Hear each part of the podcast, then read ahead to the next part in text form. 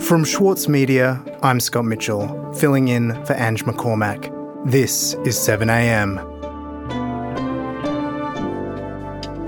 Scott Morrison was found by the Royal Commission into Robo-debt to have allowed Cabinet to be misled. Commissioner Catherine Holmes also found he'd provided untrue evidence to the Commission and that he pressured departmental officials over the scheme. It took a few weeks, but the former Prime Minister this week addressed those findings head-on, denying it all. Today, senior reporter for The Saturday Paper and host of seven a m's special Inside Robo-debt series, Rick Morton, on Scott Morrison's return to Parliament and how much longer he's likely to sit there.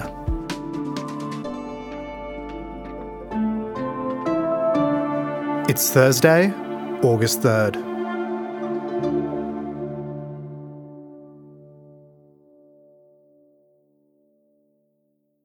Rick, this week Scott Morrison appeared in Parliament for the first time since the Robo-debt Royal Commission's findings.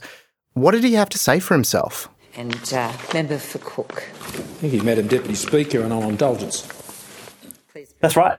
He's back. It's the first sitting day of Parliament since the report's release, and Morrison was going to use the chamber to defend his honour. And he did. He went really, really bloody hard. I do, however, completely reject each of the adverse findings against me in the Commission's report as unfounded and wrong. And really, you could tell that his major motivating force for giving this speech was to accuse the uh, Labor government of, you know, a campaign of political lynching, were his words. An attempt to discredit him and uh, to discredit, his words, his service to the country. The latest attacks on my character by the government in relation to this report is just a further attempt by the government, following my departure from office, to discredit me and my service to our country during one of the most difficult periods our country has faced since the Second World War. And Rick, let's talk about some of the reasons Morrison claimed this was a political lynching. Let's start with what he said about the findings the Royal Commission made. He, he questioned the legitimacy and the legal standing of the Commission. This campaign of political lynching has once again included the weaponisation of a quasi-legal process to launder the government's political vindictiveness. They need to move on. What exactly does he mean by that, and is it accurate? Well, he called the Royal Commission quasi-legal, which is just not true. It's fully legal. You know, there's a Royal Commissions Act in Australia. We've had a lot of them. I suspect what he meant to say was quasi-judicial, Um, which meant that it's not quite a court. But it is overseen by one of the finest legal minds in Australia, the former Chief Justice of the Supreme Court of Queensland, Catherine Holmes. So again, not really right. And again, Royal Commissions are not courts quite clearly because they're about findings of fact. They're about getting to the truth of the matter. And they have to make findings where there is a difference between the evidence given by certain people and documents and, you know, the evidence given by everyone else. And they try to marry those things up into the most accurate record available, given that memories change, people obfuscate, and documents are not always properly kept. And so the Royal Commission, that's what it did. And still, Scott Morrison says that this process was unfair and has rejected um, all of the findings made about him. So this idea that it's a political lynching, you know, it's convenient for him to sell that narrative. You know, it's kind of like when you're, you know, when you're a hammer, everything looks like a nail. When you're Scott Morrison, everything looks like a political campaign because that's who he is. And Rick, maybe the most substantive criticism Morrison made of the findings were that he he blamed the public servants in the Department of Social Services for a lot of what went wrong. He said it really wasn't his responsibility to know whether or not the scheme was legal. And as the Minister for Social Services, I was constitutionally and legally entitled to assume the officers of the department had complied with their obligations under the Public Service Act to advise their respective ministers. As a result, my obligations were fully and properly discharged. Is that accurate? Uh, yeah, in one sense, yes. Um, in fact, the Royal Commission report says that explicitly.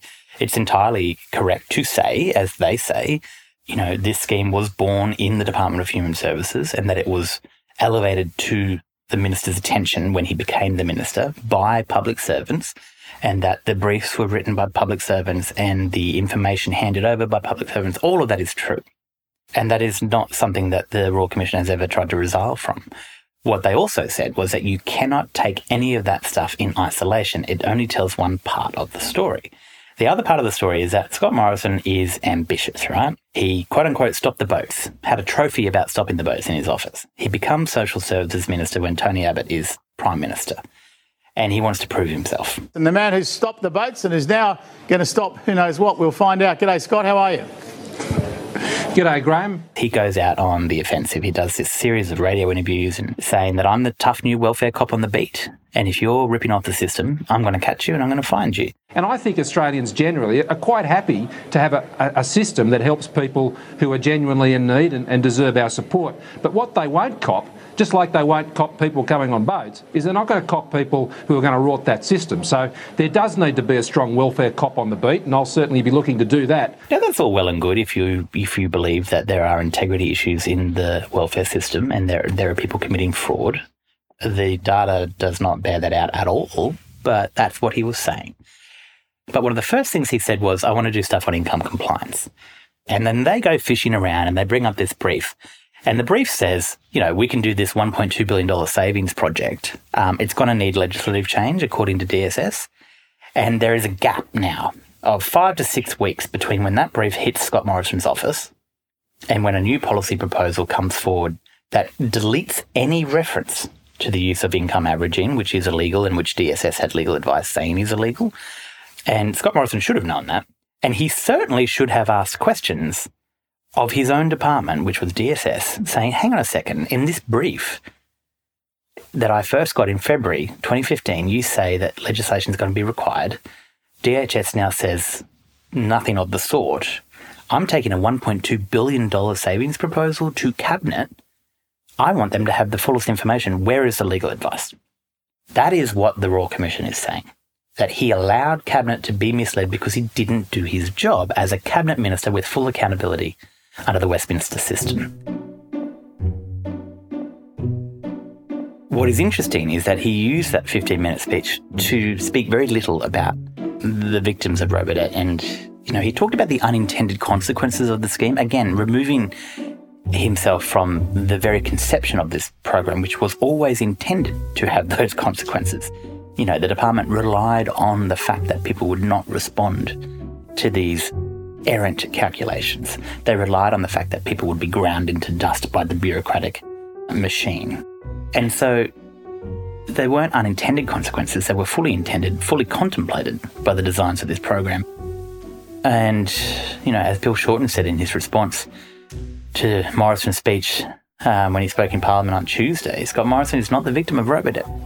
The real victims were those who suffered the effects of unfair accusations. The real victims were those who suffered trauma, anxiety, distress.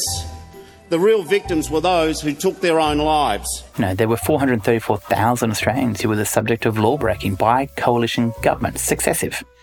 And Scott Morrison thinks it's all about him. No, it's not. Well, one person who is not a real victim is the member for Cook. Yesterday, the member for Cook claimed that the adverse findings against him were disproportionate, wrong. The Royal Commission didn't believe his evidence, and he gave it under oath. You know, I think when we see Morrison getting up in Parliament making a speech like that, I think what we're seeing is Scott Morrison, who's a little bit rattled. Coming up, the consequences for the major players in the RoboDebt scheme.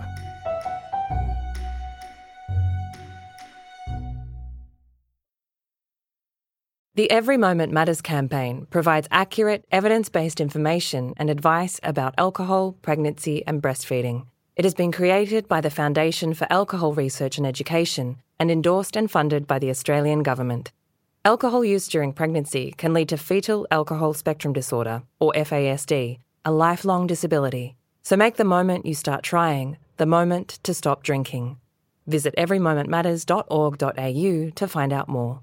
Foreign gas corporations are ripping off Australians. They export ninety percent of W A's gas and barely pay any tax. Gas companies are making windfall profits selling our gas overseas, and the government even gives them most of the gas for free.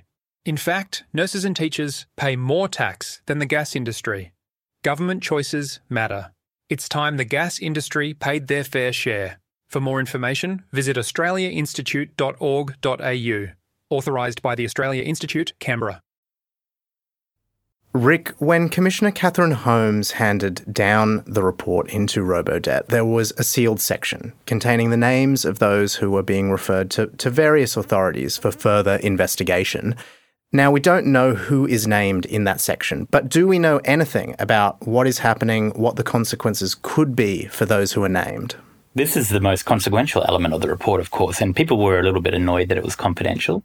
I'm not so annoyed because Commissioner Holmes, again, is so above the fray, and she's kept this section confidential because there are referrals to law enforcement agencies, to the Australian Federal Police, to the National Anti-Corruption Commission, to workplace professional bodies, and the Commissioner didn't want the fact that these referrals had been made to interfere with the perception of that process. What we do know, of course, is to watch for the movement elsewhere, who's leaving, who's going, who's no longer in their jobs. And that's providing a far more interesting picture, I think, of, I guess, to use the Royal Commission's term, the state of knowledge that people have about their own involvement in RoboDebt. And Rick, we've now seen Alan Tudge and Stuart Robert both leave Parliament. Kathryn Campbell, the Secretary of the Department of Human Services at the time of all of this, has resigned from her current job. That leaves Scott Morrison as, as really one of the last high-profile figures in the RoboDebt scandal to still be in his position.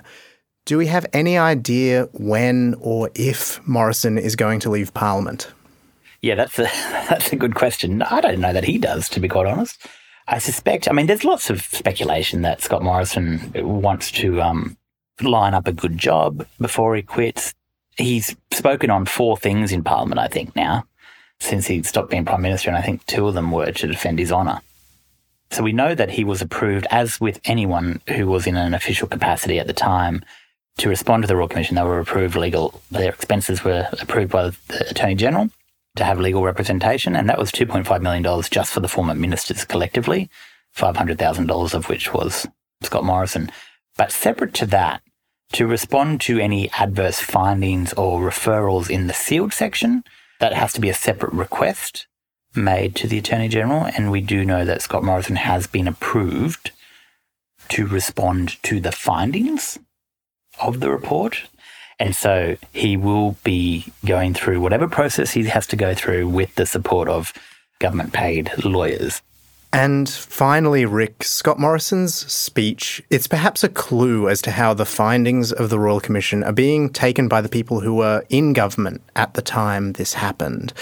And I wanted to ask, what does it tell you about how they've taken these findings and, and whether they've really grappled with the magnitude of what went wrong while they were in office? Yeah, this is really bothering me. It was mathematically wrong. It was morally wrong. It was legally wrong. And the argument that we get from people like Scott Morrison and certain public servants is that, well, only the legally wrong part matters. And that is not true. And nothing he said in his speech grappled with any of these things. And look, I didn't expect him to, because the moral grappling is not something we saw from Scott Morrison ever in his position uh, as Social Services Minister, certainly not Immigration Minister, not as Treasurer, not as Prime Minister, except where it was politically convenient for him to make overtures about the fact that he's considered that. If you think back to, well, you know, I spoke to Jenny and Jenny said, actually, the way women are treated is terrible, so now I care about the way women are treated.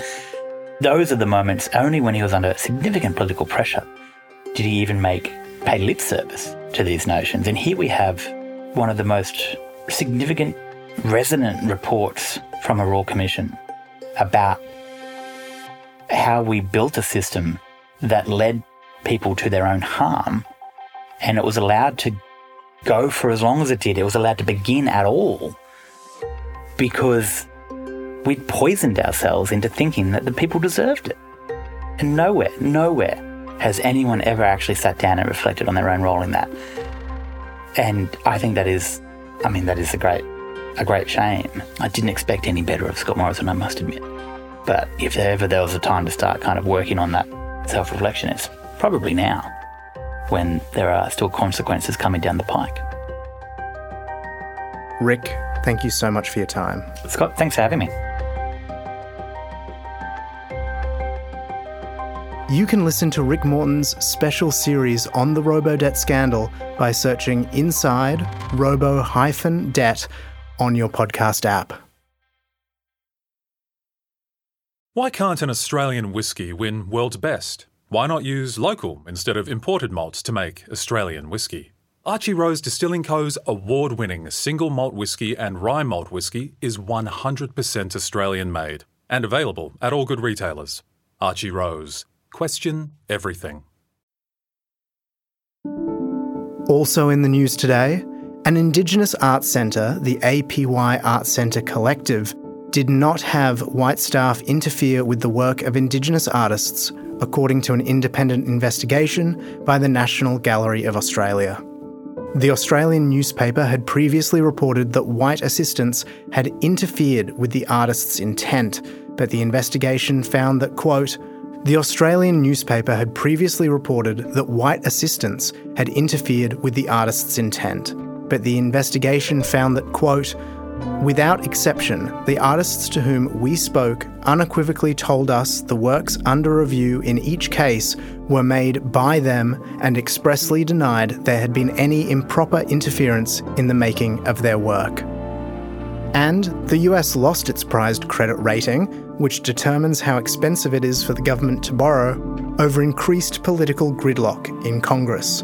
In the past, it's threatened to prevent the U S government from borrowing money it needs to sustain its budget. I'm Scott Mitchell. This is seven a m. Ange McCormack will be back tomorrow.